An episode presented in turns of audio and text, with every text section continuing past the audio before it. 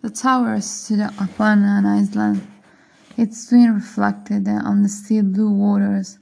When the wind blew, ripples moved across the surface of the lake, chasing one another like boys at play. Oak trees grew thick along the lake shore, a dense stand of them with a litter of fallen acorns on the ground beneath. Beyond them was the village, or what remained of it. It was the first village they had seen since leaving the foothills. Meera had scouted ahead to make certain there was no one lurking amongst the ruins, sliding in and amongst the oaks and apple trees with her net and spear in hand. She startled three red deer and sent them bounding away throughout the brush. Summer saw the flash of motion and was after them at once. Ben watched the direwolf loop off, and for a moment wanted nothing so much as to slip his skin and run with him, but Meera was waving for them to come ahead. Reluctantly, he turned away from Summer and urged her on into the village. Jojen walked with them.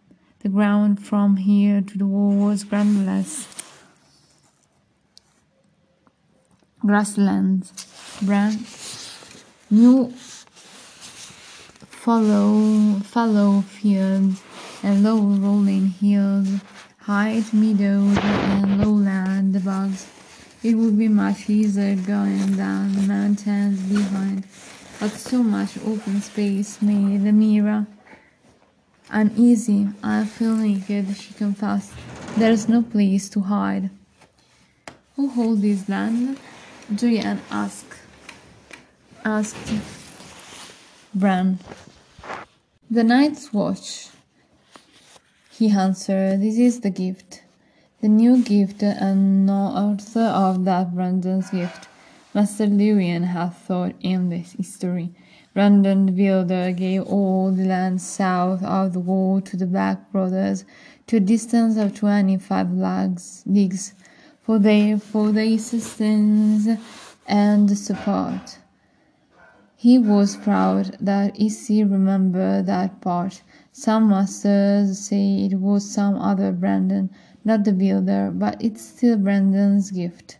Thousands of years later, good Queen Alysanne visited the wall on her dragon's Silverwing, and she thought the night's watch was so brave that she had the old king double the size of their lands to fifteen leagues.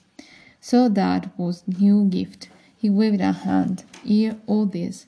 No one had lived in the village for a long year.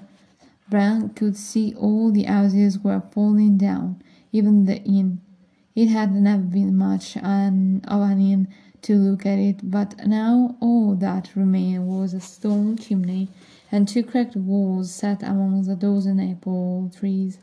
One was growing up throughout the common room, where a layer of wet round leaves and rotten apples carpeted the floor. The air was thick with the smell of them, a cloying cidery scent that was almost overwhelming. Meera stabbed a few apples with a frog spear, trying to find some still good enough to eat, but they were all too brown and wormy. It was a peaceful spot, still and tranquil, and lovely to behold, but Bran thought there was something sad about an empty inn, and Hodor seemed to feel it too. Other, he said in a confused sort of way. Other, other, this is good land. Julian picked up a handful of dirt, rubbing it between his fingers. A village and inn, a stout holdfast in the lake. All these apple trees, but where are the apple brown? Where would they leave such a place? They were afraid of the wildings, said Bran. Wildings come over the wall or throughout the mountains to ride and steal and carry off women. If they catch you, they make you scull into a cup to drink blood. All night used to say the night's watch isn't strong isn't so strong as it was in Brandon's day or Queen Alysanne's, so Morgat throughout the places. Nearest the wall got right and so much the small folk moved south into the mountains uh, or onto the Umber lands uh, east of the King's Road. The great giants uh, people get freed, rided too, but not so much as the people who used to live in the gift. Julian Reed turned his head slowly, listening to music only he could hear. We need to shelter here. There's a storm coming, a bad one. Bran looked up at the sky. It had been a beautiful, crisp, clear autumn day, sunny and almost warm, but there were dark clouds off to the west now. That was true, and the wind seemed to be picking up. There's no roof on the inn, and only the two walls, he pointed out. We should go out to the holdfast. Others say other. Maybe he agreed. We have no boat, Bran. Meera poked throughout leaves idly with a frog spear. There's a causeway, a stone causeway hidden under the water. He could walk. We could walk out. They could. Anyway, he would have to ride on Hodor's back, but at least he'd stay dry that way. The reeds exchanged a look. How do you know that? asked Julian. Have you been here before, my prince? No. Old Nan told me the holdfast had a golden crown. See? He pointed across the lake. You could see patches of flaky and gold paint up around the crenellations.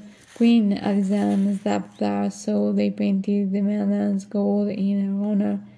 A causeway? Julian studied the lake. You are certain? Certain, said Bran. Meera found the foot of it easily enough when she knew to look. A stone pathway, there feet wide, leading right out into the lake. She took them out step by careful step, probing held with a frog spear. They could see where the path merged again, climbing from the water onto the island, turning into a short flight of stone steps that led to the holdfast door. Path, steps, and door were in a straight line, which made you think uh, the causeway ran straight, but that wasn't so. Under the lake, it zigzagged and going a third of a way around the before yagging back.